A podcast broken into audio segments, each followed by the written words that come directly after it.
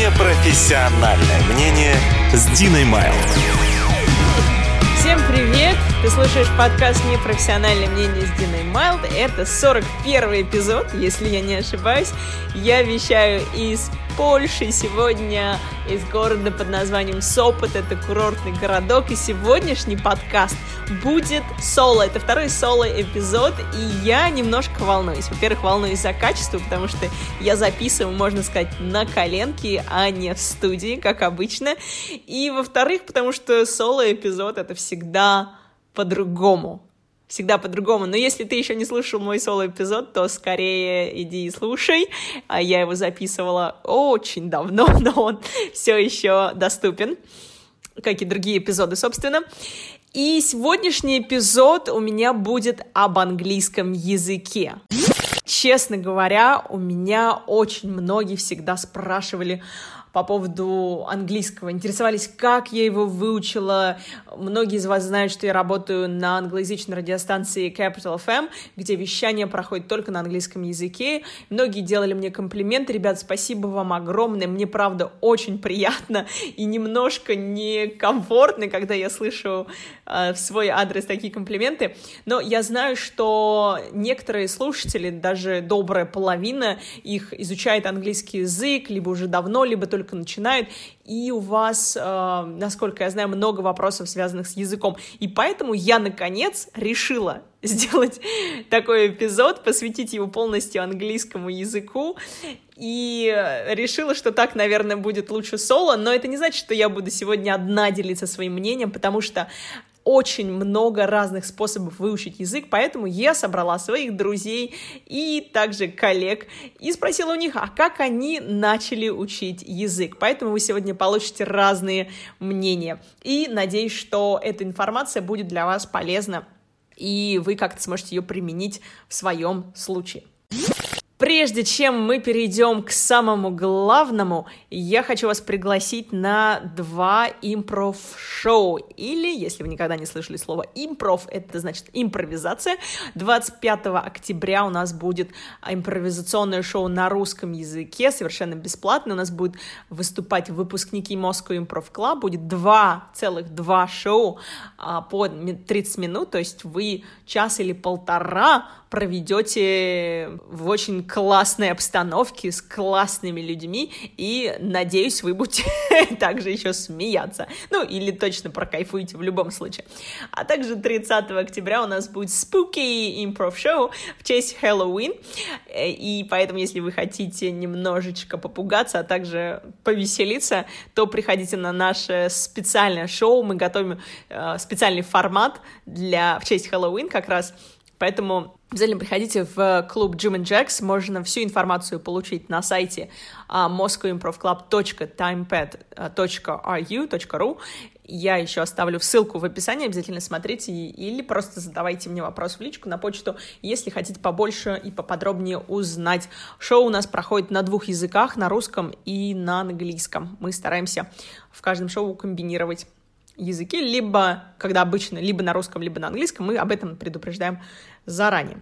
Вот вам, пожалуйста, сразу один из способов практики английского языка — это просмотр шоу на английском языке прямо в Москве, никуда для этого ездить не нужно, так что приходите к нам обязательно. Ну что, поехали! Честно говоря, я очень долго откладывала запись этого эпизода, потому что мне казалось, что это очень большая ответственность для меня, и я сегодня постараюсь с разных сторон осветить этот вопрос, эту проблему, и прежде всего, конечно, я хочу сказать, что я учу язык с самого детства. Наверное, как раз у нас будет деление на 2 категории. Люди, которые прямо с детства учат язык, но некоторые до сих пор не выучили, а некоторые его начинают только во взрослом состоянии учить, и это кардинально разные категории. Так вот, я отношусь к первой, когда я начала учить его очень рано, еще с дошкольного возраста, с садика, как многие... Для многих, может быть, удивлением, но действительно, мне многие говорили, что английский мой первый язык, но на самом деле не так. Я выросла в России, и в семье у меня, кстати, я только об этом начала думать, было 3 языка, если так можно сказать, потому что Мои родители разных национальностей, но между собой они по этой причине разговаривали на русском, ну и с нами, с сестрой, у меня есть сестра старшая, они тоже разговаривали на русском языке, но с вкраплениями других языков, особенно бабушки и дедушки в этом большую роль сыграли, поэтому иногда, когда особенно я пошла в школу, я путала русские слова, некоторые не так называла их, но английский я начала учить с садика, может быть, кто-то помнит, я вот как сейчас помню стихотворение «Good morning, good morning, good morning to you, good morning, I'm glad to see you». Это был первый, мне очень было сложно его выучить, но вот как результат я его знаю до сих пор. Но прежде чем я поделюсь собственным опытом, давайте послушаем мою коллегу Диану Цимбалюк, или многие ее знают по никнейму Diana Shaw. Она работает на Capital FM Moscow тоже, 105.3. Кто не знает, это радиостанция англоязычная. Вот вам еще один совет, как получить практику английского языка, хотя бы в слушании. И сейчас она поделится своим опытом изучения языка. У меня есть желание всегда рассказать какую-нибудь невероятно захватывающую историю о том, как я выучила английский, но ее нет. Может быть, она есть, но она не такая уж и захватывающая. В общем, наверное, как большинство детей, где-то там в дошкольном возрасте меня отправили на курсы языка. Я выучила boy, girl, dog. Вот. И с этими прекрасными знаниями отправилась жить в Лондон. Да, моего папу по работе отправили в Англию, и, соответственно, семья последовала за ним. В принципе, наверное, по первым порам я думала, что мне вполне достаточного уровня языка boy, girl и dog, потому что я ходила в русскую школу при посольстве, смотрела мультики, и почему-то в 7 лет меня совершенно не смущало повторять слова, которые они говорят, которые я вообще не понимала. Ну, как-то я смотрела, сидела, смотрела английские мультики, смотрела без особого какого-то вникания. Ну, там в школе какие-то, наверное, давали незнания. Честно говоря, этот момент я уже не помню. Вот. Но как-то поначалу все не очень быстро завязалось. Потом со следующего года учебного меня уже отдали в английскую школу. Это была обычная public school в Лондоне при церкви, такая St. Mary Abbott School. Вот туда ходили многие дети из посольства. И там все, конечно, стало гораздо интереснее, потому что я пришла в класс, где абсолютно все говорят исключительно на английском языке, а я, значит, со своими 3, ну, может быть, уже к тому моменту 5 словами ничего не понимаю. Мне очень повезло, была классная девочка со мной в классе, училась, классный класс. Да, была интересная девочка, которая училась со мной в классе, и она как-то первые 3 месяца мне немножко помогала сориентироваться, где-то объясняла что-то, что я не понимаю. В общем, она такая была палочка-выручалочка. Я, к сожалению, наверное, даже не вспомню, как ее зовут. Вот такая вот я неблагодарна. И через 3 месяца она пришла и сказала: «Диан, я уезжаю, вот у нас закончилась командировка, пока». С этого момента я осталась совсем одна, и, наверное, это было к лучшему, потому что я гораздо быстрее сориентировалась. И, собственно, наверное, уже месяца там, через 2-3 я уже щебетала как птенчик, абсолютно все понимала. Английское образование в этом плане невероятно крутое и стимулирующее, потому что, во всяком случае, в той школе, где я училась, конечно, не ставили никаких оценок, и никто не расчеркивал твои тетради на тему грамматики. Но они, во-первых, наверное, понимали, что я не... Ну, они знали, не то что понимали, они знали наверняка, что я не из Англии, и я не заглядывала в тетрадки к своим одноклассникам, но вот сейчас, конечно, я понимаю там любую свою тетрадь, понимаю, насколько там безграмотно написаны какие-то сочинения, но так, был подход такой, так выстроена система образования, что у меня никогда не было барьера излагать свои мысли, я никогда не сидела и 45 раз не думала: «О боже, написала я это правильно или нет». Они тебя старались всячески стимулировать другими способами. Например, у нас был там конкурс на сочинение. Мы ходили в Дом музыки и писали сочинение на эту тему. И я, например, получила приз за красивое правописание, и мне подарили классную перьевую ручку. То есть они находили, за что меня можно отметить. Конечно, там тоже сочинение было, опять же, не самым грамотным. Но вот они поощряли какие-то другие моменты, которые у меня лучше получались, и это невероятно стимулировало, на самом деле, не создавая никакой внутренний психологический барьер к тому, чтобы пользоваться языком абсолютно свободным. Вот в английской школе я провела где-то 2 года. Да, я там проучилась в 3 и 4 классе, потом мне опять надо было менять школу. Кочевая жизнь моих родителей, собственно, не оставила мне выбора, и поэтому я частенько меняла одноклассников. Вот. И дальше это была школа с таким очень посредственным. Собственно, у меня потом было две школы с очень средним уровнем языка, где я поправляла произношение учителей. Ну, не очень верно произносили. Мы знали, что мы дальше уезжаем еще в одну командировку, поэтому никто сильно не заморачивался отдавать меня в какие-то там английские спецшколы. Потом я уехала в Нью-Йорк. В Нью-Йорке в американскую школу я уже не ходила, там по разным обстоятельствам. Вот, я училась тоже в нашей обычной школе при миссии Прион. Там были сильные преподаватели классные. То есть, вот, наверное, это тот был период, когда я немножко скорректировала свою грамматику и немножко разобралась в языке, как в языке. То есть я начала его учить, ну, как бы к 13 годам. Собственно, это было необходимо. А дальше все насмотрено, наслушано. Конечно, я все смотрела, читала. Жила в обнимку с Disney Channel в том же Нью-Йорке, читала все журналы, книги читала на английском очень много. Ну и среда все равно так или иначе, безусловно, англоговорящая. Я помню, забавно, у меня оба родителя, в принципе, разговаривают на английском. Ну, папа совсем хорошо, мама чуть хуже. И вот еще в Лондоне было интересно, что у меня были приступы лжеаппендицита, меня таскали там в больнице периодически. И если человек говорил с акцентом, то есть он был, например, не британцем, а кем угодно, и говорил на английском, но с акцентом сильным, понимала его только я. И этот навык сильно пригодился потом в Штатах, где все говорят с разными акцентами, с разными какими-то... Ну, потому что там настолько намешаны все национальности, которые только можно себе представить, что у меня никогда не было сложности понять кого угодно. Мои родители всегда этим очень хорошо пользовались. Вот. Потом институт. Я училась в театральном вузе. На язык там никогда не было каких-то больших акцентов, поэтому я от языка там была освобождена. В свое время где-то там сдавала IELTS. Сдала его неплохо, учитывая, что я вообще не готовилась. То есть, такие экзамены, как TOEFL, IELTS, хорошо бы понимать специфику именно и конструкцию самого экзамена. То есть тебе надо натренироваться, что именно надо делать для конкретной цели. Вот. Но IELTS я сдала хорошо. В принципе, по форме, вот то, что подкачала по форме, то подкачала, там где-то немножко у меня избавились оценки, а так, по-моему, спикинг я сдала точно 9 из 9. Очень гордилась. Он мне, к сожалению, потом, правда, нигде не пригодился, потому что там были у меня какие-то разные мысли на тему образования.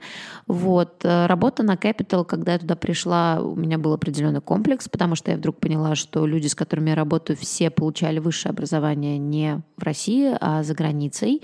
Соответственно, конечно, я думаю, что... Ну, не думаю, а я знаю наверняка, что наш словарный запас очень сильно отличался. Вот. Но за там сколько уже, почти 5 лет работы, конечно, невероятно продвинулся, потому что, учитывая, сколько я читаю и сколько я смотрю и слушаю, говорю, говорить надо постоянно, говорить надо быстро и легко. С этим у меня вроде никогда не было проблем, просто всегда меня смущало, что я не могу на английском говорить настолько же богато, насколько я умею излагать свои мысли на русском языке. Как раз за 5 лет работы на радио русский язык слегка стал страдать. Вот. Но английский стал лучше и богаче. И, ну, как бы я сейчас, на самом деле, наверное, максимально... Ну, не максимально, пределов совершенства вообще нет. И его можно дальше совершенствовать и улучшать, и делать, конечно, еще, более таким sophisticated, более умным, я бы сказала, и развитым, но, да, конечно, развитие было налицо, и работа этому поспособствовала. Поэтому, наверное, когда учишь язык, ничего нет более важного, чем необходимость его регулярно использовать. Тогда все, собственно, складывается и двигается, и тебе не нужно искать никакую внешнюю мотивацию, чтобы учить его. Она просто присутствует в твоей жизни каждый день, потому что иначе ты не будешь справляться. Вот, английский я очень люблю. По мне, так он невероятно благозвучный. Думаю, я большую часть времени на нем, наверное, особенно когда это касается работы, да и вообще как-то и потом иногда проигрывая какие-то ситуации в своей голове, почему-то диалоги легче представлять на английском языке. Вот. Музыку я слушаю только английскую, на английском. Читаю на английском я не так много, но, честно говоря, сейчас на русском не так много читаю. Какой-то такой период, много дел, много всего. Вот. А произношение, я всегда очень гордилась своим произношением английским, и люди, с которыми я общаюсь из Англии, из Америки, не сразу понимают, откуда я. Наверное, я звучу как человек, который не нейтив, но при этом непонятно откуда. Вот. Но это, наверное, хороший музыкальный слух, потому что специально для этого я тоже никогда ничего не делала. На английский классно, учить его надо обязательно, потому что, это универсальный язык, и, собственно, с этим уже ничего не поделаешь. Сейчас мы послушаем Настю Заславскую или Никки Стей, которую тоже знают, она тоже работает на Capital FM. У нее похожая история изучения языка, она тоже уезжала, но давайте без лишних слов просто послушаем ее историю. То, как я учила английский, то, как я его выучила, это абсолютно две разные истории. Учить английский я начала лет с 2, ко мне приезжали разные педагоги, репетиторы, и к тому моменту, как я уезжала в Америку, я абсолютно точно знала, что кошка — это cat, собака — это dog, и, кажется, лошадь — это что-то типа horse. Когда я уехала в Америку, это была моя первая школа, до этого я занималась на дому. Школа была американская, я жила с опекуном, он был американец, и няня моя тоже была американка. Все говорили только исключительно на английском, русский язык был с 8-часовой разницей и на другом конце телефона. Пришлось выучить где-то за полгода, потому что я просто элементарно не могла объясняться, я ничего не понимала на уроках, кроме математики. Смотрите, как все перевернулось. Вот. И выучила я действительно быстро. Уже через полгода я начала успевать в школе, всех понимать, со всеми общаться, потому что тут еще есть такой тонкий нюанс, что никто не хочет дружить с русской девочкой, которая не может ничего сказать. Вот. Поэтому для меня именно то, что я окунулась с головой в Америку, послужило тем самым рычагом, который позволил мне выучить язык. Вот такая история. Конечно, самый идеальный вариант — это когда ты уезжаешь за рубеж и учишь язык там. Это, по-моему, самое простое. Почему я говорю «простое»? Хотя, наверное, когда ты уезжаешь ребенком и ничего не понимаешь, это совсем непросто. Но как результат ты гораздо лучше проникаешься культурой языка, гораздо глубже, на глубоком уровне изучаешь язык, и потому что ты ребенком это изучаешь, то тебе гораздо легче это дается. Как раз погружение в культуру, погружение в язык, оно самое классное именно в детском возрасте. Простое, потому что у тебя нет выбора, когда ты ребенок. Тебе нужно просто начать говорить со сверстниками, а дети, как мы уже говорили много раз, они злые. Они злые, и они не будут тебя принимать, если ты, например, не такой, как они. Поэтому из-за того, что у тебя нет выбора, тебе приходится изучать язык. А если же ты едешь во взрослом состоянии за границу, здесь может быть совершенно другая история.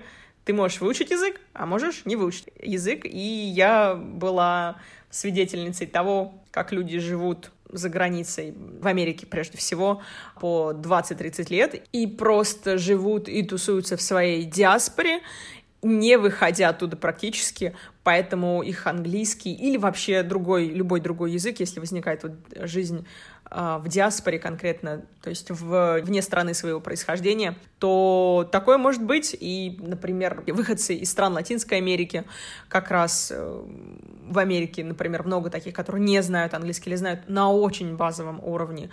Или, например, на Брайтон-Бич уже, наверное, знакомая всем история, когда русские просто тусуются и общаются исключительно с русскими, поэтому им язык, в принципе, не нужен, потому что все социальные институты там существуют на русском языке, поэтому им хорошо и комфортно. Но мы, наверное, все-таки начнем с первой категории людей, которые изучают с раннего детства. И сейчас я хочу, чтобы мы послушали историю Сережи. Сергей Жаров, мой хороший друг из Санкт-Петербурга, который тоже стал изучать английский язык, когда был ребенком. Но у него совершенно другая история, не похожая на историю Насти и Дианы. И сейчас вы поймете, почему. Как я выучил английский язык? В первую очередь, надо сказать, что это произошло очень естественным способом, потому что моя мама была учителем английского языка, и до сих пор преподает, и, даже при том, что дома я особенно с ней не занимался, но, наверное, года в 3 я был отправлен в какую-то дошкольную группу, где уже нас учили каким-то словам, учили каким-то, простым вещам, которым вообще можно научить детей 3-летнего возраста. Второй момент, наверное, заключался в том, что у меня была острая нехватка развлечений. Я рос детство пришлось на начало 90-х. И в начале 90-х развлечений было категорически мало. То есть вот у нас был, например, телевизор, на котором было 3 канала. И по ним постоянно показывали какую-то скучную ерунду. И там мультики надо было ловить по расписанию. В общем, современным детям такое вообще даже не снились эти мучения. Поэтому в какой-то момент мой папа привез домой видеопроигрыватель. Кассетный такой видеопроигрыватель. И на нем можно было смотреть видеокассеты. И у нас тогда дома появились первые мультики. Такие классные мультики. Конечно, по сравнению с русскими мультиками, которые тогда показывали по телевизору, это было вообще просто что-то фантастическое. Потому что появился мультик «Русалочка» с потрясающей музыкой Алана Менки. Появился мюзикл «Моя прекрасная леди». И, по-моему, они вообще все были без перевода, без дубляжа, то есть просто на английском языке. И когда у ребенка тянется душа, что называется, к хорошей музыке и красивой, качественной картинке, то даже препятствие того, что ты не понимаешь, о чем разговаривают персонажи, и ты не понимаешь диалогов каких-то, оно не останавливает тебя от того, чтобы продолжать воспринимать это все. И это очень важно, сам факт, что ребенок, он слушает английскую речь, даже не понимая, о чем это все, но сам факт слушания, он очень-очень классный, очень важный. И, конечно, невозможно не влюбиться в это все, в диснеевские мультики с прекрасной музыкой, с хорошими песнями, с такими запоминающимися образами. Это было очень важно, что это происходило. И, в общем, какой-то период такой детской жизни, он был наполнен этим просто до краев. Когда я стал чуть-чуть постарше, наверное, лет, может быть, в 10, я уже в 10 лет очень любил слушать мюзиклы. Эндрю Ллойд Уэббер, «Принс», «Призрак оперы», «Кошки», что еще? «Шахматы». В общем, классика мюзиклов. И тоже не всегда понимая, о чем идет речь, было очень классно слушать качественную музыку, красивые песни, тоже воспринимать какие-то образы. И это продолжало воспитывать это хорошее восприятие английского языка и такой красивый голос. И в конце концов это привело к тому, что, по-моему, лет в 14 я просто полностью погрузился в музыкальное развитие, начал играть на гитаре и очень много слушал таких, например, Элвиса Пресли, да, и это полностью в корне изменило, собственно, восприятие совершенно, потому что попытки петь, как Элвис Пресли, они в итоге сделали мой английский таким американизированным, что когда я встречаюсь где-то с иностранцами, начинаю с ними разговаривать, они такие, типа, сколько времени ты провел в Америке? Да? То есть это даже не вопрос, а был ли ты в Америке? Это сколько времени ты там проучился, сколько лет ты там прожил? Я каждый раз говорю, да я вообще там не был никогда. А почему ты так разговариваешь? Я говорю, просто так разговариваю, да. А, собственно, причина как раз в том, что много-много прослушанной музыки, да, и много-много попыток подражать англоговорящему певцу, они, перестроили фонетику таким образом, что она стала практически, неотличимой от того, что мы называем native speakers. Как бы то ни было, все-таки мама, конечно, за школьное время, она тоже оказала довольно большое влияние на изучение английского языка, потому что, например, хорошая такая история, когда было лето, да, и не нет уроков, и я, например, хотел пойти куда-то погулять, мама говорила, смотри, вот тебе книжка, да, lesson 1, unit 2, сделай домашнее задание, 10 каких-то вещей выполни, и все, и иди гулять, пока не сделаешь, ничего. Ну и это, конечно, тоже как бы приучает, когда ты любишь в чем-то ковыряться, когда любишь, как бы, что называется, черную работу, то, в общем-то, не проблема и какое-то домашнее задание сделать.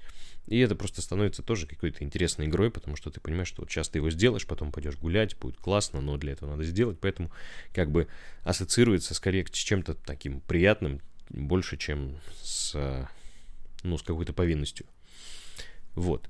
Ну и, наверное, там последним аккордом было то, что я учился в СПБГУ по партнерской программе с Нью-Йоркским Бард-колледжем, и половина, если не больше, предметов у меня в вузе были на английском языке, их читали английские преподаватели из Америки, и, конечно, вот уровень, который необходим для того, чтобы их четко понимать, для того, чтобы с ними нормально разговаривать, для того, чтобы делать хорошо домашние задания, но даже если у тебя его нет, ты все равно в случае, когда это прям тебе необходимо, ты вытаскиваешь какие-то свои внутренние ресурсы и начинаешь качественно улучшать все навыки, которыми ты каким-то образом располагаешь. Вот. Что, собственно, со мной и произошло, и я безумно счастлив тому, что у меня была возможность учиться в вузе на английском языке, потому что это дало очень большой стимул такой для внутренней работы и для дальнейшего образования. Вот, собственно, как это все произошло. Сережина история очень четко доказывает, что выучить язык можно, не выезжая из страны. Тебе не обязательно жить многие годы за границей, чтобы его выучить. У меня, на самом деле, не то чтобы похожий способ, но я выучила язык, не выезжая из страны. Да, я жила какое-то время в США. Меня, на самом деле, даже немножко оскорбляет, когда люди говорят, ну, чтобы выучить язык, обязательно нужно уехать пожить. Я так не считаю. Я так не считаю и как человек, который знает язык, и как преподаватель английского, и как владелец английской школы в прошлом. Я так не считаю. Но давайте двигаться по порядку. И сначала я хочу рассказать о моей истории, как я выучила язык. Я уже сказала, что я начала его учить в садике, но, конечно, учить — это очень громко сказано, честно говоря. И вообще, наверное, вплоть до 5 класса у меня был просто отвратительный английский с так себе преподавателями, с так себе книгами.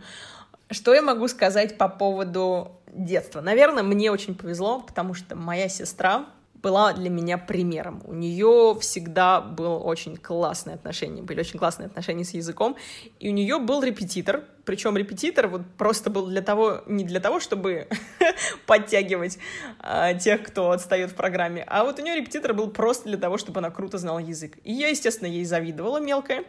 Я думала, блин, классно, почему она знает тогда язык, а я нет? И вот в качестве, наверное, соревнования просто мне прописали дома репетитора по английскому языку. Хотя, естественно, я успевала по программе, но вот как бы программа-то была не очень, скажем, требовательная.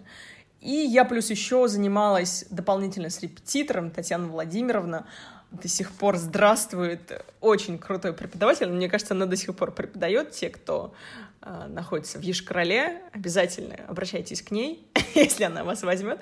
И вот Татьяна Владимировна была у нас неким таким другом семьи, которая и учила мою старшую сестру и меня, и она приходила к нам тусить, в общем, у нас были очень теплые отношения с ней, и я делала такие задания, которые я в школе не делала, и, наверное, грустно говорить, что вот именно репетитор меня вытянул, но совершенно точно, если вы родитель, да, и если вы видите у ребенка какую-то тягу к языку, не надо, наверное, заставлять, хотя это ваше дело, то это очень классно, когда дополнительно, наверное, не то, что нанимается репетитор, но тренер-репетитор. То же самое, как вы, например, отдаете на танцы. Почему бы не подтянуть ребенка по... Не то, что подтянуть именно, почему бы не прокачать ребенка по другим предметам, которые, например, ребенку интересны. Математика, допустим. Если у ребенка есть большой интерес, то пусть еще занимается дополнительно. Кто знает, к чему это приведет. У меня был интерес к языку, но я никогда не рассматривала язык в качестве своей профессии. И, честно говоря, я никогда вообще не хотела стать преподавателем. Просто у моей мамы, честно говоря, была идея фикс все время меня куда-нибудь вот в англоязычную среду запихнуть. Всегда то либо чтобы я была переводчицей, либо чтобы я была преподавателем. Вот у нее была идея фикс такая. Естественно, я с ней была не согласна. Но так получилось, что я поступила в социально-экономический класс или в гуманитарный, другим названием, в лицей Политехнический лицей-интернат Республики Мриэл. Очень классный тоже шаут-аут. Вот у меня сплошные шаут-ауты теперь заведением-то, преподавателем. Невероятно крутое заведение, которое определило, мне кажется, всю мою дальнейшую судьбу, потому что там я выучила все то, что уже потом я даже не учила в университете, потому что у меня все было уже в порядке. Тоже грустно, наверное, но, может быть, потому что я не совсем сильный вуз для себя выбрала. Но, с другой стороны, это уже другая история, в общем. Ну, что касается английского, то есть у нас был язык чуть ли не каждый день, были другие предметы, тоже очень важные в нашем секторе, были предметы, по которым, к сожалению, меня не выучили хорошо, как, например, химия, физика, но так как направление было определенное, то учили нас по этому направлению, и все преподаватели были из вузов, и очень хорошие, грамотные, квалифицированные. Я была не лучшим студентом, сразу скажем. Я очень не любила делать домашнюю работу, несмотря на это у меня все получалось, и поэтому меня не очень любили те преподаватели, которые в душе были ботанами. Они меня не могли терпеть, и как раз у меня по английскому языку был такой преподаватель, которая меня ненавидела за то, что я не делала домашку. И она меня всегда по, например, тестам были двойки сплошные.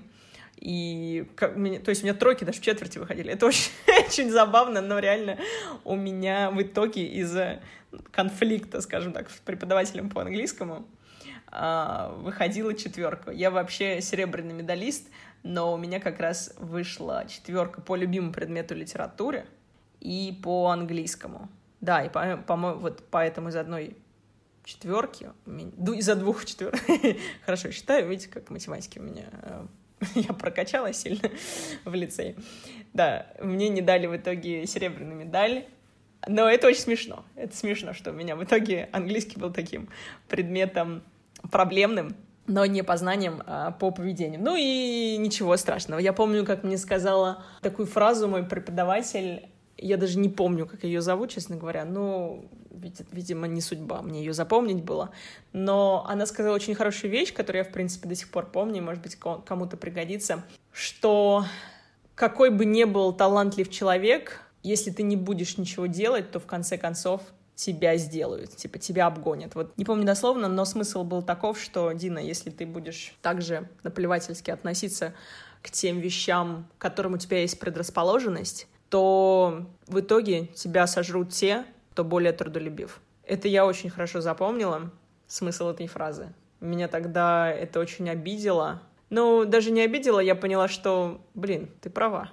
Несмотря на то, что мы с тобой все эти годы друг друга терпеть не могли, да, но ты права. И я с ней очень согласна до сих пор. Мне кажется, так и есть. Я вообще не очень верю в талант. Мне кажется, что труд — это 99% успеха. И те, кто трудолюбив, они всегда добьются своего. Мне кажется, я с тех пор стала более трудолюбивой. Но движемся дальше. Самые крутые знания, наверное, по английскому, это у меня были в лицее. В университете, к сожалению, я сделала неправильный выбор, но так как у меня была череда неправильных выборов, не то что неправильных, скажем так, череда сомнений. Мне очень сложно вообще, в принципе, в жизни выбрать. И до сих пор, наверное, есть такая проблема, я сложно выбираю. И поэтому, когда пришло время выбирать вуз, мне было очень сложно определиться, что я хочу. И это все сыграло большую роль в том, где я в итоге оказалась. Но это отдельная история, поэтому сегодня точно не тема для этого эпизода. В итоге я оказалась в педагогическом университете. И главная специальность у меня не была английский язык. Так получилось, к этому привели определенные мои решения, может быть, не совсем верные, и потому что у нас был очень совковый декан, к сожалению, у меня не получилось перевестись, чему я, наверное, даже рада. Почему? Потому что это прокачало мой скилл добиваться всего самой, и я добилась того, что я пошла на ИНЯ сама, как дополнительно занималась, училась. Хотя это было сложно, конечно, дополнительно учиться. Но я поняла, что я хочу знать язык еще лучше. Поэтому я отдельно вот прокачивала английский. И что еще мне помогло? Я начала сразу преподавать английский. студентом, я начала подрабатывать репетитором и учить школьников, младших школьников, просто школьников. И это, наверное, преподавание самую главную роль сыграло в моем знании изучения английского языка. Просто самую максимально главную роль. Вообще, я такой человек, я знаю, есть такие люди, которые учатся, обучая. Вот я точно такой человек. Для меня всегда проще, когда я преподаю, потому что я, еще раз, это не значит, что я вообще ничего не знаю и преподаю, да, ни в коем случае, естественно, у меня уже были знания, но даже вообще про любую область, то есть если ты, у тебя есть какие-то знания, и ты начинаешь их преподавать, не обязательно за деньги, да, то есть можешь просто передавать свои навыки, но, в принципе, я, например, учусь даже там, если я пишу посты какие-то, то я определенным образом, чтобы написать этот пост, я прокачиваюсь сама, чтобы максимально донести важную, полезную информацию для читателя. Или, например, вот даже записывая подкаст, я все равно как бы обучаюсь для этого. И то же самое, когда ты преподаешь, это очень большая ответственность, соответственно, ты подходишь к этому максимально серьезно, и ты создаешь себе таким образом искусственную мотивацию, чтобы выучить язык.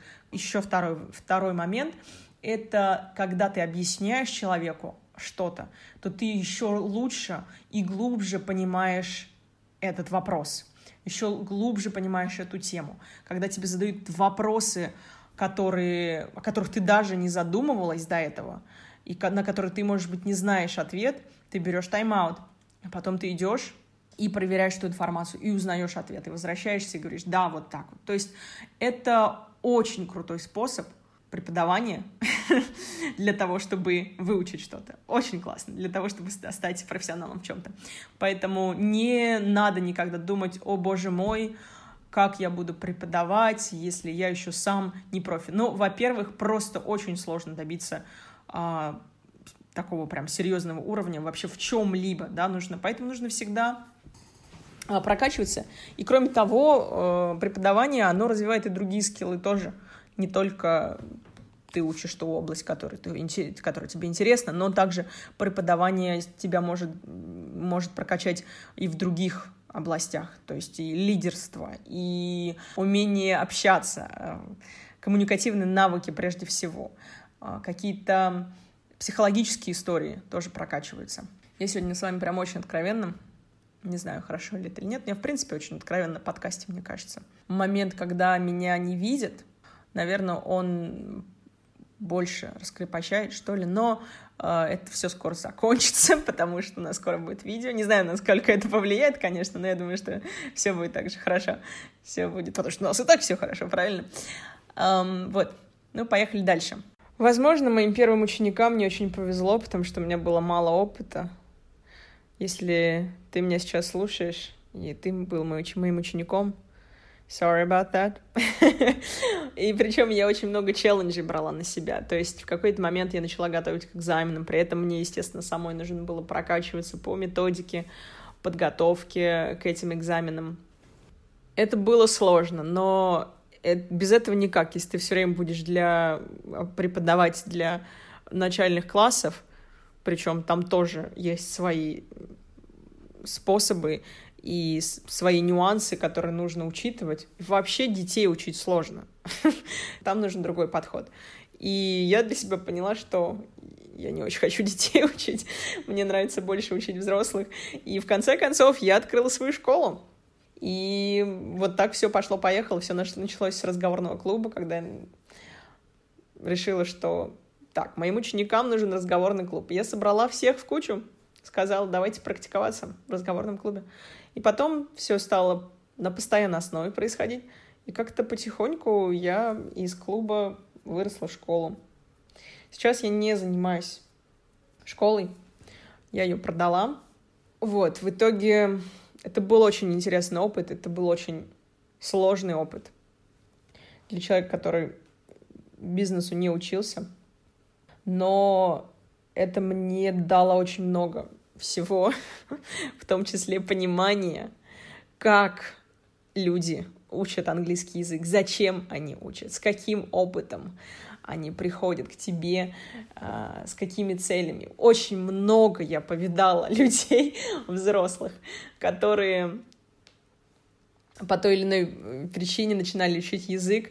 Просто невероятное количество преподавателей английского языка я повидала. Поэтому, наверное, это мне дает право сейчас вам давать советы. Прежде всего, не от лица того, кто знает язык, кто выучил его, а, наверное, от лица того, кто видел разных людей, которые учат язык, и преподавателей. Я сейчас ни в коем случае не хочу никакую школу вам рекомендовать. Наверное, просто расскажу, вот как все есть. Возможно, хотя у меня есть определенная структура эпизода, но сейчас, возможно, я буду рассказывать и уже рассказала немножко больше, чем, наверное, вам нужно услышать. Но вы уже сами отфильтруете и решите, что для вас полезно, а что вода и что нужно выкинуть. Итак, язык я выучила не в Америке. Я выучила его здесь, в России, на достаточно приемлемом уровне, я бы сказала. Включая произношение, каким образом мое произношение сформировалось, я это анализировала уже потом, но, наверное, очень большое влияние оказала на меня музыка. Я практически всю жизнь слушала зарубежных исполнителей, скорее американцев. Американские банды, панк-рок, эмо, вот это все. Разбирала тексты. Мне это всегда было интересно. Вообще через музыку, искусство, вот с вами уже Сережа делился мультфильмами, да, и это все очень важные моменты. Это некое погружение искусственное в среду.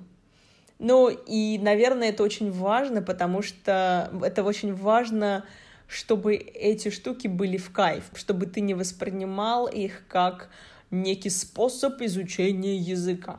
То есть если тебе классно играть в компьютерные игры, ты играешь на английском, я знаю людей, которые выучили именно таким образом язык, через компьютерные игры, с очень классным произношением. Например, мой бойфренд Эд Киркасян, которого вы слушали в одном из эпизодов. Если это не ваш не первый эпизод, и вы слушаете меня постоянно, Эд выучил язык именно таким образом, через компьютерные игры. Да, он до сих пор играет в компьютерные игры. Вот такая жизнь. Поэтому еще раз, способы могут быть разными. Поехала я в США уже в осознанном возрасте, будучи студентом по обмену. И это было мощно, конечно, для меня. Это обязательно нужно сделать, если у вас есть такая возможность, вы еще студент, например, или просто в взрослом состоянии, просто поехать куда-то и пожить, особенно в страну, где изучают тот язык, на котором вы бы хотели говорить. Это очень круто. Услышать разные акценты, разные способы произношения. То есть мне встречались люди, среди моих друзей я подружилась с людьми, у которых были дефекты речи, например. Я сначала их не понимала и думала, как я плохо знаю язык. А потом оказалось, что многие американцы их тоже не понимают, потому что у них тупо дефект. Я не знала этого. То есть для меня было сложно распознать дефект речи. Потом только я понимала, что вот, оказывается, да, все хорошо со мной. То есть разные есть. Я вообще очень люблю советовать людям слушать английский, ну не только английский, любой язык в разных акцентах, будь то китайский, да, если ты изучаешь английский, пусть это будет итальянец, который говорит на английском, китайец. Это не потому что... То есть не надо в этом быть таким снобом, потому что это разовьет чувство восприятия, это разовьет слух. То есть если вы услышите это слово, я не знаю, как Настя приводила пример... Если вы услышите слово «horse» в разных вариантах произношения, вы точно его услышите в следующий раз, как бы то ни было, в любой ситуации. Ну, и так далее, да, и не только это слово, но какие-то другие моменты вы будете различать. Что дает, если мы сейчас говорим про другую страну? Честно говоря, я очень горжусь тем, что я выучила язык, не уезжая. Так это получилось, то есть я об этом не думала, но я действительно этим горжусь сейчас. Наверное, потому что это дает пример другим людям, потому что не надо всегда однобоко смотреть на то, как можно выучить язык. да, мне надо накопить денег и уехать. Ну нет, не обязательно. Вообще, если ты хочешь, ты можешь всего добиться без каких-то особых вложений денежных, да, или просто без каких-то, если мы сейчас конкретно про язык говорим, да ты можешь просто выучить дома. Я действительно так считаю. Все, что тебе нужно для этого, это усердие, наверное. Что сложно? Это не так просто. Потому что, когда мы говорим про изучение языка взрослыми людьми, это очень сложно. Это может быть очень сложно, я бы так сказала. То есть не всегда сложно, но может быть очень сложно. И, наверное, мне не стоит говорить, почему это сложно. Потому что это ясно, что взрослые, к сожалению, не так хорошо обучаемые, как дети. И у нас есть миллион других дел, о которых нам нужно позаботиться. Поэтому язык очень часто не первичная вещь, которая нам нужна. И поэтому с этим возникает сложность. Если мы говорим про изучение языка взрослыми людьми, здесь я бы выделила 4 категории. Первое — это люди, которым очень нужен язык по работе или в связи с переездом в будущем, так или иначе. Но они просто не могут его выучить в силу того, что они супер неорганизованные и ленивые. Вторая категория людей — это те, которым нужен язык, и они могут себя организовать, могут собраться и могут выучить. Это тоже связано со способностями, просто со способностями к обучению. Есть люди, которые очень хорошо имеют хорошие навыки обучения, и это тоже, кстати, классный скилл, когда ты умеешь учиться. И они очень быстро его, используя его, учат язык. Третья категория людей, которые хотят просто выучить язык для себя, для того, чтобы путешествовать, или потому что все его знают, да, цитата, все знают язык, поэтому не нужно, и это очень хорошая, конечно же, тоже мотивация, почему бы просто так не учить язык, но они из-за отсутствия так называемой конкретной цели не могут выучить, к сожалению, не особо стараются, может быть. И, наконец, 4-я категория людей, это которым, опять же, язык не особо нужен, но они умеют учиться, поэтому они его быстро учат. Вот что самое интересное, наверное, 4-я категория на моем опыте чаще всего выигрывает. Те, кому он особо не нужен, но из-за того, что они умеют учиться, они более усердны, они его выучивают быстро. Везде разный темп. Меня очень часто спрашивают, и спрашивали раньше особенно, сколько нужно времени, чтобы выучить язык. Вот если я сейчас рассказала вам про 4 категории, но я не могу ответить на этот вопрос.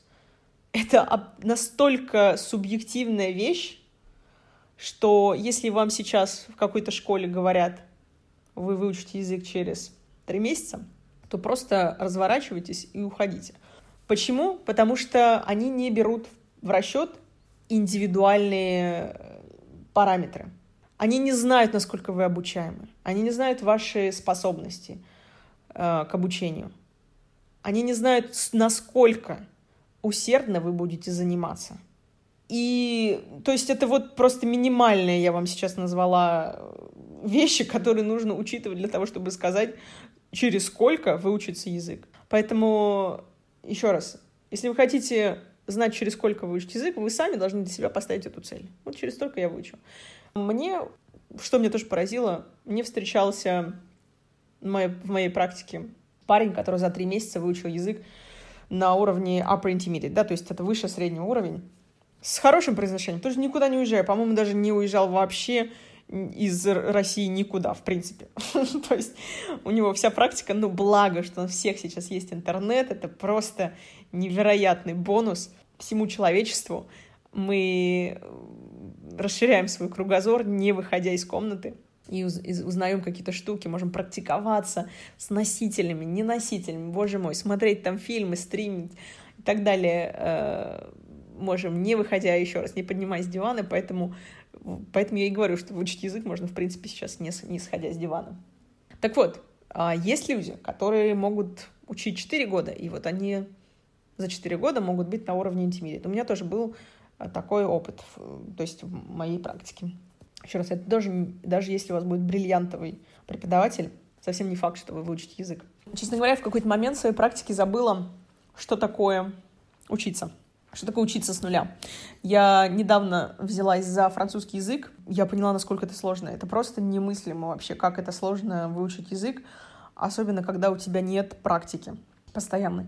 Я ходила в институт французского языка сначала учить в группу. У меня не получилось. То есть какие-то моменты я запоминала, потом я уходила, и просто до следующей субботы я уже ничего не помнила. И опять же, мой темп мне не позволял заниматься достаточно часто. Да вообще не позволял заниматься самостоятельно, будем так честны. Я в этом плане, конечно, еще тот ученичок. Очень раздолбайски себя веду, к сожалению, казалось бы, да. Поэтому действительно это несравнимо сложнее учить язык во взрослом возрасте. Но это совершенно не значит, что это невозможно. Теперь давайте поговорим о такой штуке, как мотивация. Очень многие люди, многие студенты ошибочно думают, что мотивация решает. Они приходят и говорят: я супер замотивирован, буду изучать язык. Хочу 3 раза в неделю учить язык. Можно каждый день. Хочу каждый день. У меня были в практике, которые проходили. Я буду каждый день учить язык сейчас. Давай, начинаем. Ну, это смешно. Это очень забавно. И сейчас скажу, почему. Все очень с большим запалом начинают изучать язык. Да вообще не язык, а к чему-либо новому. Может быть, вы замечали за собой. Вы с таким прям энтузиазмом подходите. Но так работает мотивация, что в какой-то момент вот этот энтузиазм, он пропадает. Пропадает под напором того, что не все так радужно, как вы себе представляли. Не все так гладко проходит, как вы себе представляли. И это в чем бы то ни было. В голове у нас всегда такая прям идеальная картинка того, как это будет проходить, и как мы саблей в разные стороны отбрасываем проблемы, разрубаем их. Но в итоге оказывается, что нужно делать домашку. Оказывается, что вы, кроме этого, еще делаете кучу других вещей, и вы устаете. Оказывается, что вы не такой умный или не так быстро все запоминаете, как вам казалось в вашей голове, в вашей сказке. Оказалось, что нужно приезжать в школу, например, или к преподавателю к определенному времени. А на улице может быть снегопад или гроза, или еще какие-то катаклизмы другие. То есть это просто несколько примеров того, что может пойти не так. Еще к этому можно прибавить все, что угодно.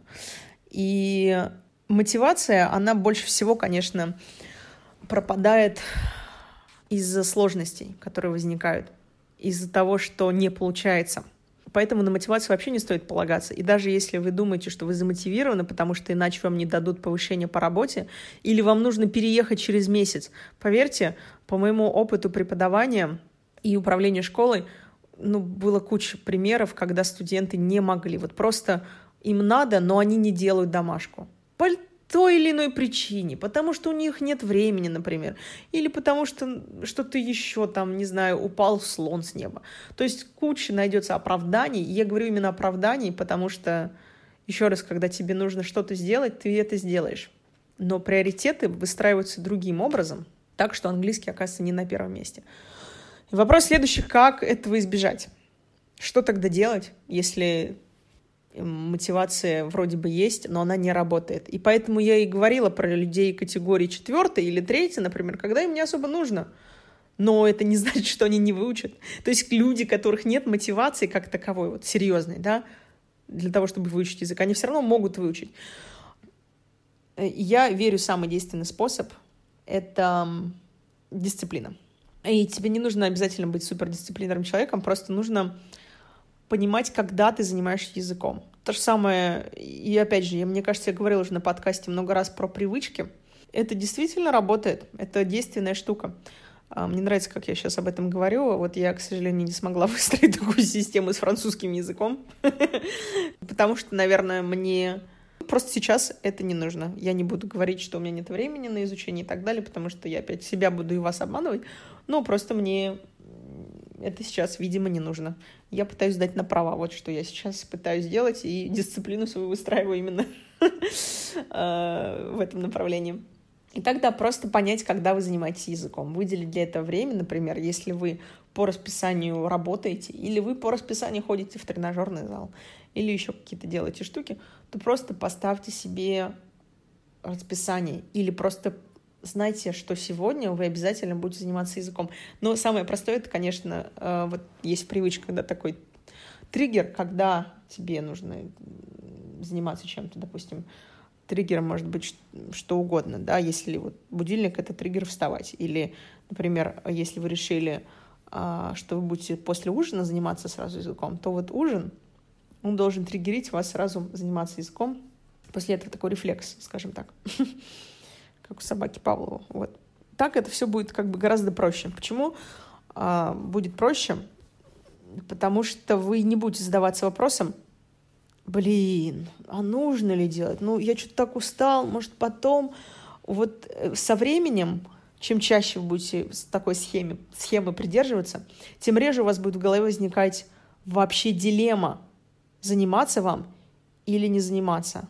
То есть самый, наверное, ключевой момент — это просто исключить дилемму. Исключить — это то же самое, как, например, если вы пытаетесь похудеть, и при этом у вас холодильник набит всякими вкусняшками, шоколадками, то это просто исключительно сложно перестать есть всякую ерунду и похудеть. Если вы не храните это дома, то у вас просто нет такого триггера, да? То есть вы просто не искушаетесь. Здесь обратная история с изучением английского. Вы исключаете возможность мысли о том, что вам, может быть, не надо это делать, да? Может быть, вы поленитесь сегодня. Очень важно вот... делать это с определенной периодичностью. То есть если вы решили для себя, занимаетесь английским 2 или 3 раза в неделю, то пусть это будет по полчаса, но вы будете этим заниматься. Это первое. Второе, придумайте для себя фановый способ изучения. Пусть это, вот, кстати, касательно тренажерного зала, я даже сейчас еще анализирую и привожу в пример. Я для себя, так как я стараюсь заниматься минимум 3 раза в неделю в тренажерке, я тоже хочу это делать фаново, я не хочу себя прям сильно насиловать. И поэтому я стараюсь какие-то новые способы придумать. Например, первый день я бегаю, второй день я буду на функционал ходить, или третий день я просто буду там еще что-то, ноги качать. И то же самое в английском, просто придумайте для себя, как это будет у вас. Первый день, например, вы занимаетесь преподавателем, второй день вы делаете, допустим, домашку, третий день вы просто слушаете... какой-нибудь, если вы никогда не смотрели фильмы в оригинале, вот вы посмотрите третий день, вы смотрите фильм в оригинале. Прям заставьте себя. И это в какой-то момент вы, во-первых, привыкнете к этому, и вы будете получать кайф от этого. Совершенно точно. Вот просто придумайте разные способы. Ну, я уже не говорю про какие-то дополнительные способы, как прослушивание музыки, прослушивание подкастов на английском, прослушивание... Кстати, это не значит, что нужно перестать слушать этот подкаст, естественно, да? Но какие-то дополнительные. Или, возможно, разговорный клуб. И очень хорошая вещь тоже. Это практика. То есть не обязательно уезжать сейчас в другую страну, если особенно вы не можете себе позволить обучаться где-то за рубежом, то и не надо этого делать. Зачем тратить этот бюджет, который вы можете... здесь прекрасно использовать в таких же целях, да, будь то частный преподаватель, допустим, если вы любите индивидуально заниматься, будь то группа и так далее. Очень многие еще с самого начального уровня предпочитают сразу, если у них есть возможность, например, уехать в Англию в какую-нибудь школу англоязычную, что неплохо, но и не самое крутое решение, по-моему, потому что если ты начинающий, то просто учись с русскоязычным преподавателем, потому что это прикольно, когда ты поехал и там общаешься, но это мало результата дает. По моему мнению, ехать учиться за рубеж, допустим, в какую-то англоязычную школу, лучше, когда у тебя уже есть как минимум elementary, как минимум какой-то уровень you can get by, да, когда вы можете хотя бы поддержать беседу. Вот тогда окей, можете вперед, и это очень вам хорошо поможет. да, любые путешествия, в принципе, общение, будь то с носителями языка, который вы изучаете, или не с носителями языка, любое общение, оно идет на пользу. Не обязательно себя тоже ограничивать и говорить: ой, у него не очень язык, я хочу исключительно с носителем. Ну, ничего страшного, потому что самое главное, чтобы вы практиковались. Что касается произношения, есть такой термин parroting, да, parrot. Parrot — это попугай. Ну вот как раз-таки в моем случае, как я уже говорила, да, это был эффект попугая. И до сих пор эффект попугая. Если я сейчас поеду и в Лондоне поживу полгода или даже пару месяцев, мне кажется, вполне возможно, что у меня будет британский акцент больше. Сейчас уже во взрослом состоянии я могу их разграничивать, да, и менять, разные акценты делать. Но в целом, еще раз, если вы хотите, вы можете просто имитировать того, кто вам нравится. Это очень классная штука. То есть если вам нравится, как говорит определенный известный человек, от которого вы фанатеете, вполне возможно, что вы можете научиться так же, как он говорит. Слушание песен на таком подсознательном уровне. Если вы будете слушать, у вас все равно какие-то варианты произношения. Я вот, например, до сих пор, когда я слушаю своих каких-то комиков любимых, я отмечаю какие-то варианты произношений, и я их отмечаю себе, такая думаю: интересно, очень прикольно, вот что вот так он это произнес, да, или, допустим, сейчас мне более интересны какие-то диалекты, и для там, моей, например, деятельности я занимаюсь импровизацией, то есть если я хочу сделать, имитировать Трампа или еще кого-то, да, то я буду манеру его пытаться скопировать. Ну вот я для этого сейчас как раз эту технику использую, когда мне нужно скопировать чью-то манеру. И в то же самое произношение, то есть просто тупо копируйте.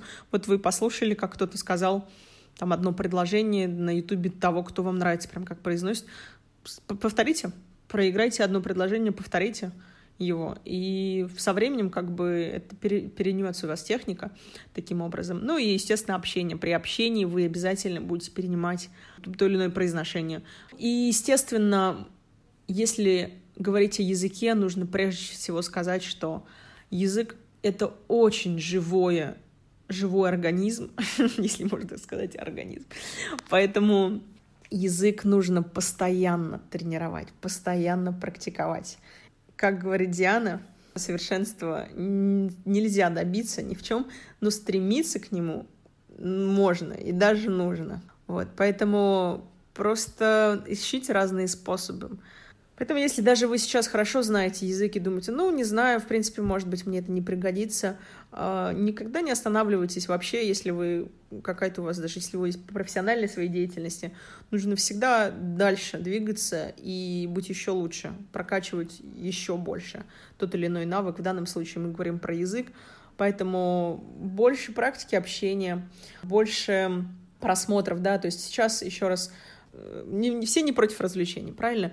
И развлечений, даже если вы такой прям супер трудоголик, и у вас нет времени, но в моем случае я тоже трудоголик, можно сказать, не постесняюсь этого слова, и я очень часто даже воспринимаю развлечения, вот мой такой лайфхак, я воспринимаю развлечения как работу. То есть я не просто развлекаюсь, но я что-то новое беру для себя. В том числе, например, и английский всегда. Это помогает. Читаю новости, например, да, смотрю фильмы в оригинале, подкасты, музыка, то есть все, что идет в оригинале, я поглощаю эту информацию в оригинале. Еще одна вещь, про которую хотелось бы поговорить, это занятия с носителями языка. Если вы сейчас изучаете язык и думаете, где, с кем заниматься, или уже занимаетесь, я хочу поделиться исключительно собственным опытом. Дело в том, что когда носители языка другой страны, приезжают, особенно английского в частности, приезжают в совершенно чужую страну, к сожалению, у многих есть так называемый синдром звезды. А в чем он заключается? И, конечно же, к сожалению, он появляется из-за нашего отношения к ним. То есть представьте себе человек, который раньше занимал достаточно низкую позицию у себя в стране. Да, очень часто те, кто приезжает, они либо у них не удалось что-то с профессией в своей стране, либо они чем-то не удовлетворены, либо зарплата, либо, в принципе, своей работы, и они приезжают искать счастье, так сказать, в России или в любой другой стране. И, как правило, то есть вас вполне может обучать какой-нибудь повар, например, или, там, не знаю, разносчик пиццы. Главное, не заболевание. Еще раз, это не обязательно на 100% правда, но, к сожалению, это очень часто встречается. Просто прекрасно, если у них есть какой-то диплом об образовании, прекрасно, если они сдали хотя бы экзамен, прежде чем начать преподавать английский язык. Среди преподавателей CELTA является самым престижным экзаменом, и он дорогостоящий, это как бы выход на международную арену, считается, даже если у тебя есть диплом преподавателя английского, лингвиста, переводчика, то если ты хочешь преподавать где-нибудь в другой стране, то, как правило, обязательно нужно сдать CELTA. К сожалению, у многих преподавателей только CELTA, и особенно те, кто решает стать преподавателем, то они сдают CELTA. Ну, отдают за это большие деньги и получать. Не то чтобы это...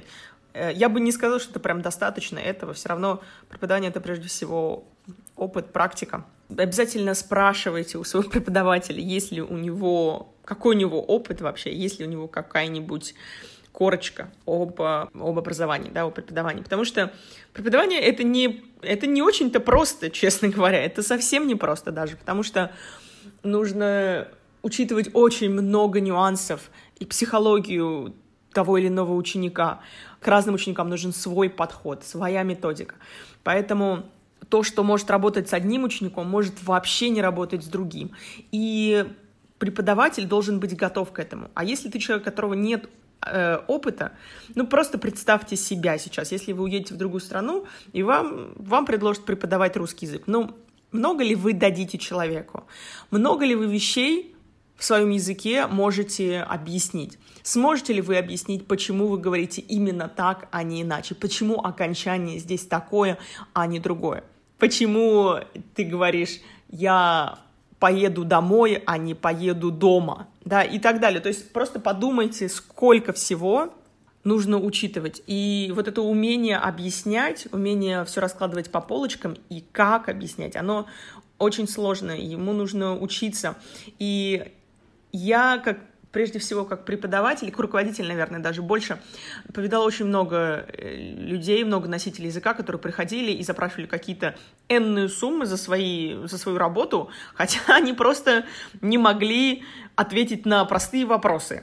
Да, не могли, например, мне сказать там какие-то грамматические правила, объяснить, почему вот так, а не иначе, почему время здесь такое должно употребляться, а не другое. Представляете? Ну, то есть человек приходит, хочет работать, хочет большие деньги за это, и он не может объяснить простую вещь. Еще раз, есть какие-то этапы обучения, когда вам нужна в основном практика. Я бы сказала, если вы сейчас решаете с русскоязычным преподавателем заниматься или носителем, и у вас уровень английского либо 0, либо вы начинаете, либо ниже среднего, то идите к русскоязычному. Вы вообще ничего не потеряете. Это гораздо лучше, чем идти к носителю языка. Гораздо лучше. Во-первых, вы меньше заплатите денег, что я, кстати, тоже не понимаю. Человек, который отучился 5 лет в университете, получил за это диплом, почему он получает меньше носителя? Ну, это уже политика вот школ, это политика детских садов, которые совершенно немыслимые деньги отдают носителям языка. Я не хочу даже говорить слово преподавателям, потому что на своем опыте даже среди знакомых, не только среди тех, кто устраивался на работу, да, просто для меня больное место, butthurt просто для меня, честно говоря, потому что отдавать им в детском саду по 300-400 тысяч в месяц, это слишком. Ни за что вообще. Не то чтобы ни за что, но просто соотношение цены и качества не соответствует действительности. Поэтому идите к русскоязычному преподавателю, который вам объяснит все, разложит по полочкам. Тоже нужно, конечно, понимать, к кому вы идете, но в целом не думайте, что вы много потеряете. Если у вас этап, когда вам необходима больше практика, когда вы уже понимаете основы языка, и вам, в принципе, хочется вот научиться больше конструкций использовать каких-то, да, вам хочется сленга, больше разговорного английского, хочется такого прям живого языка, и вы уже знаете все, знаете основы, то да, с носителем, но тоже поймите, готовы ли вы 4-5 тысяч давать за занятия с носителем языка, когда сейчас вы можете либо бесплатно, либо за меньшие суммы практиковаться с теми же носителями, да. Рассмотрите разговорные клубы в интернете, много тоже есть занятий. Путешествуйте, в конце концов, развивайте язык, потому что я лично не готова платить 4-5 тысяч человеку, который просто со мной будет разговаривать на своем языке. За что? Это смешно. Второй момент я хочу с точки зрения ученика. И я очень рада, что у меня такой опыт был. После французского института я решила, что мне нужен немножко другой темп, я не успеваю за группой, не успеваю делать домашку, и подумала, что начну-ка я заниматься с преподавателем французского. И так получилось, что мне посоветовали носители языка французского с достаточно, как мне сказали, большим опытом работы. И когда мы начали заниматься, я поняла, что человек не знает, что делает. Прекрасно, что он, да, на французском языке, мы разговаривали очень много, конечно, мне было сложно, потому что я новичок во французском, мне было сложно понимать, что происходит, что говорит. Во-первых, человек не был очень терпеливым, что для преподавателя необходимо, быть терпеливым. И второй момент, он просто не знал, что мне дает. Он давал мне, он строил урок, вот импровизировал. Я как импровизатор, я люблю, конечно, импровизировать иногда, но в целом ты должен знать структуру своего урока. У тебя должен быть план. У него не было плана, он, то есть, приходил, смотрел, что мы делали, и вот он давал что-то другое. То есть абсолютно неструктурированное занятие. У меня, мне кажется, все-таки был момент, я на это обратила очень большое внимание, потому что я сама преподаватель, и поэтому у меня сначала были вопросы, потом я уже поняла, что человек просто не понимает, не знает, как бы, что давать дальше. Вот это очень важно. В обучении давать постепенно, давать какие-то моменты вот именно шаг за шагом. Да? Даже в одном, когда ты изучаешь времена в определенной последовательности, ты изучаешь определенный вокабуляр в определенной последовательности. Нет такого, что окей, сегодня мы вот это с тобой изучим, ну, а завтра что ты хочешь изучить? Давай вот это. Нет такого. Есть, потому что ученик знает хуже. Ученик ничего не знает в преподавании. Начнем с этого. Поэтому учитывать его потребности нужно, но как ученик ты обязан довериться преподавателю. Потому что ты обязан, да, ты платишь деньги, но ты нанял профессионала, вот такая должна быть логика у всех. Ты нанял профессионала, значит, ты должен ему довериться. Поэтому диктовать свои правила не нужно. Ты себе же навредишь. Ты отдаешь деньги профессионалу, он знает, как делать, знает свое дело. Вот это в идеальной ситуации, да? Поэтому говорит, но мне кажется, это не работает. Ты нифига не знаешь этого. Ты не знаешь, работает это или нет. Ты потом можешь понять, что это будет работать. Но здесь как бы в моей ситуации, к сожалению, это было по-другому. То есть было абсолютно непонимание, что давать дальше. Вот это очень важно, и поэтому обращайте на это внимание. В заключение, наверное, мне кажется, я так достаточно подробно все рассказала. Я надеюсь, что вы не устали, ребята. И я надеюсь, что те, кто дослушал подкаст до конца, что вы для себя почерпнули что-то важное, интересное. Может быть, даже если вы уже выучили язык, что, может быть, какие-то моменты вы себе возьмете на заметку. И если у вас какие-то есть дополнения, может быть, свои советы, это будет очень круто, если вы их напишите в комментариях или мне даже лично на почту, если вы стесняетесь, допустим, или просто не хотите писать в комментариях, то я обязательно тоже это либо позже расскажу как-то, либо где-то запощу, потому что у всех очень разный опыт, и очень интересно узнать, как это было у вас, особенно если ваш опыт отличался от того, чем я сегодня поделилась, каким опытом я сегодня поделилась, поэтому особенно если вы изучали английский во взрослом состоянии, как это было у вас, расскажите. Но, наверное, если еще раз подводя итог, все очень разные, у всех очень разные восприятия. Не значит, что есть такие тугодумы, но не значит, что это глупые люди, как бы, ну, которые долго... Нет такой, скажем, расположенности прям к языку, да. И ничего в этом страшного нет. Это нормально. У всех вообще разные восприятия.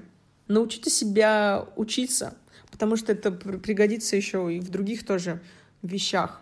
Наверное, я бы сказала, что дисциплина — это очень-очень важно. Она важна вообще во всех областях, не только в изучении английского. Если вы вдруг начнете прям себя дисциплинировать и в английском, и работать над этим, у вас и другие стороны тоже потянутся в жизни. Вот, если начнешь одну как бы подтягивать, то все меняется в итоге в лучшую сторону, надеюсь. Да, многим тем, кто не любит домашку, но все-таки домашка, без домашки никуда. Что бы ни говорили, все равно есть штуки, которые тебе придется выучить, да, то есть неправильные глаголы, например. Ну, придется их поучить самому, то есть не все в практику выливается. Какие-то штуки все равно нужно самому доходить до них, вот. Поэтому только сидя за учебником, там, в кроватке, лежа, запоминая. Все, спасибо всем большое, пора уже закругляться. Обязательно пишите свои комментарии, что вы думаете по этому поводу. Еще раз надеюсь, что вам окажется это полезным. Всех обнимаю, всем успехов в изучении английского. Если у вас еще какие-то будут вопросы, или вам нужно получить рекомендации по изучению, может быть, по преподавателю, по школе, я, в принципе, готова вам в этом помочь, посоветовать что-то. Принципиально сейчас не делала рекламы никакой школе.